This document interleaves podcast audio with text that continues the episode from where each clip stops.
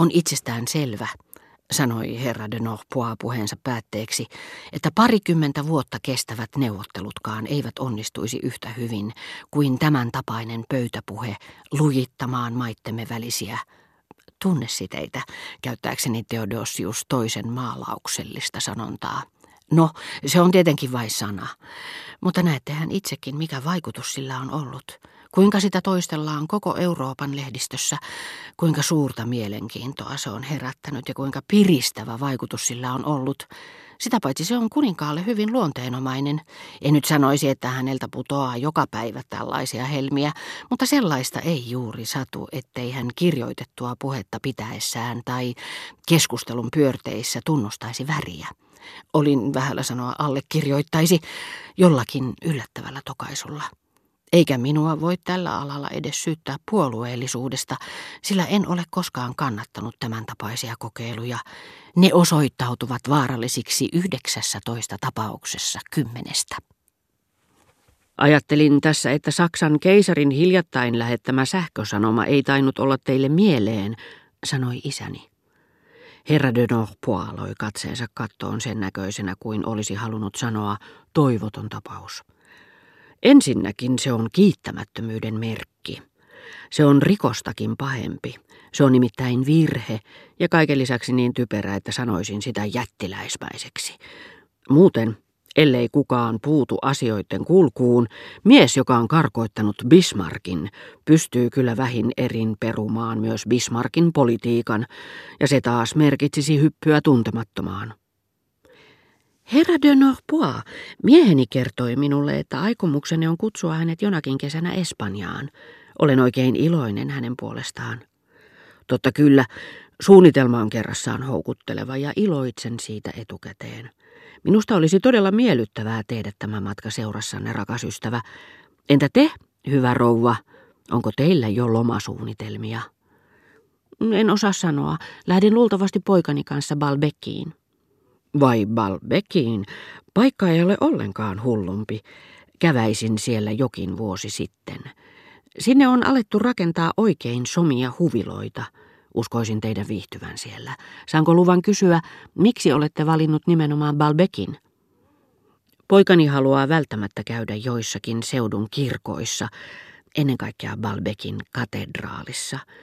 Ajatellessani matkan vaivoja ja etenkin lomailua pelkäsin hiukan hänen terveytensä puolesta, mutta kuulin, että paikalle on juuri rakennettu aivan erinomainen hotelli, missä hän voi asua juuri niin mukavissa olosuhteissa kuin hänen tilansa vaatii. Ahaa, minun täytyykin välittää tämä tieto eräälle tuntemalleni rouvalle, joka varmasti osaa arvostaa sitä. Balbekin kirkko on ihastuttava, eikö olekin, kysyin herra de Norpoisilta, päästyäni voitolle mielipahasta, jonka aiheutti tietoisuus siitä, että osa Balbekin viehätysvoimasta piili sen somissa huviloissa. No, ei sitä hullummaksi voi sanoa, mutta tietenkin sitä on mahdoton verrata sellaisiin taidokkaasti hiottuihin koruihin kuin Reimsin ja Chartresin katedraalit tai Pariisin Saint-Chapelle, joka minun mielestäni on lajinsa helmi. Mutta eikö Balbekin kirkko ole osittain romaaninen? Se on totta, se kuuluu romaaniseen tyyliin, joka jo sinänsä on äärimmäisen kolea. Eikä mikään siinä viittaa niiden goottilaisten arkkitehtien elähdyttävään eleganssiin ja mielikuvitusiloon, jotka käsittelivät kiveä kuin pitsikudosta. Balbekin kirkkoa kannattaa käydä katsomassa, jos osuu samalle seudulle. Se on aika omalaatuinen. Jos jonakin sadepäivänä ette tiedä, mitä tehdä, voisitte mennä sinne. Sittenpähän näette Turvin haudan. Olitteko te eilen ulkoministeriön juhlaillallisilla? Minä en päässyt tulemaan, sanoi isäni. Ei, en ollut, vastasi herra de Norpois hymyillen. Tunnustan, että annoin etusijan jotakuinkin erilaisille kutsuille. Illastin nimittäin erään naisen luona, josta ehkä olette kuullut puhuttavan. Tarkoitan kaunista rouva Swannia. Äitini hillitsi hätkähdyksen, sillä hän reagoi kaikkeen herkemmin kuin isäni ja kiihtyi etukäteen siitä, mikä toiseen vaikuttaisi vasta hetkistä myöhemmin. Hän vaistosi isääni uhkaavat ikävyydet, niin kuin ulkomaillakin tunnetaan Ranskaa koskevat huonot uutiset ennen kuin meillä. Mutta utelias kun oli tietämään, minkälaisia ihmisiä Swannien luona oikeastaan kävi, hän kyseli herra de Norpoalta, keitä tämä oli siellä tavannut. Taivas varjelkoon, minusta tuntuu, että siinä talossa käy ennen kaikkea herravieraita. Tapasin joitakin naimisissa olevia miehiä, mutta heidän rouvansa olivat sinä iltana huonossa kunnossa ja loistivat poissaolollaan, vastasi lähettiläs herttaisen pisteliäästi ja loi ympärilleen hienotunteisen ymmärtäväisiä katseita, jotka näennäisesti lievensivät ivaa, mutta itse asiassa vain korostivat sitä. Ollakseni oikeudenmukainen minun on myönnettävä, että siellä käy myös naisia, mutta he kuuluvat, kuinka nyt sanoisin, pikemminkin tasavaltalaisiin kuin Swannin piireihin. Hän lausui Swann. Kuka tietää, ehkä siitä vielä kehkeytyy poliittinen tai kirjallinen salonki. Sitä paitsi he vaikuttavat tyytyväisiltä nykyiseen elämäänsä.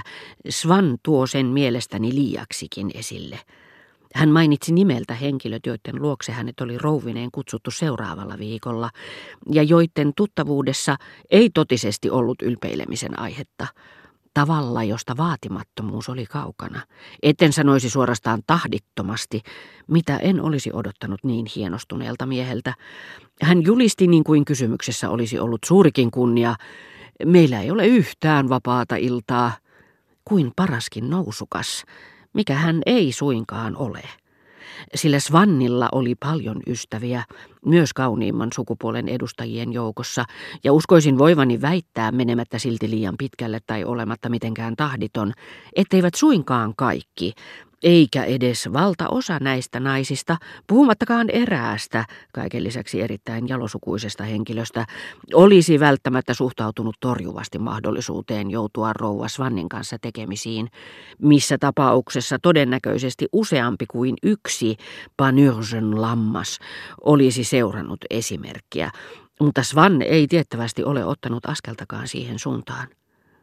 Mitä ihmettä? Vanukasta Nesselrooden tapaan Karlsbadin lähteille tästä pitäisi lähteä toipumaan moisista lukulluksen pidoista.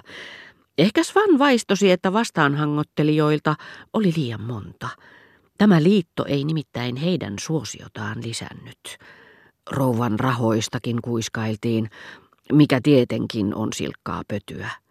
Kaiken kaikkiaan juttu ei vaikuttanut erityisen miellyttävältä. Sitä paitsi Swannilla on suunnattoman rikas täti, kaupungin kuohukermaa, naimisissa miehen kanssa, joka on varsinainen mahtitekijä rahamaailmassa. Täti ei ainoastaan kieltäytynyt ottamasta vastaan rouva Swannia, vaan ryhtyi järjestelmälliseen taisteluun, jota hänen ystävättärensä ja tuttavansa tekisivät samoin. Tässä yhteydessä haluaisin sentään huomauttaa, ettei kukaan hyvin kasvatettu pariisilainen ole käyttäytynyt loukkaavasti rouva Swannia kohtaan. Eihän toki. Sitä paitsi puolisossa on miestä ottaa haaste vastaan. Oli miten oli. Sitä ei ainakaan voi olla ihmettelemättä, että Swann, jolla on niin paljon tuttavia ja kaikkein parhaimmasta päästä, hännystelee seurapiirejä, joiden vähäisimmäksi viaksi voi lukea sen, että niihin kuuluu varsin sekalaista väkeä.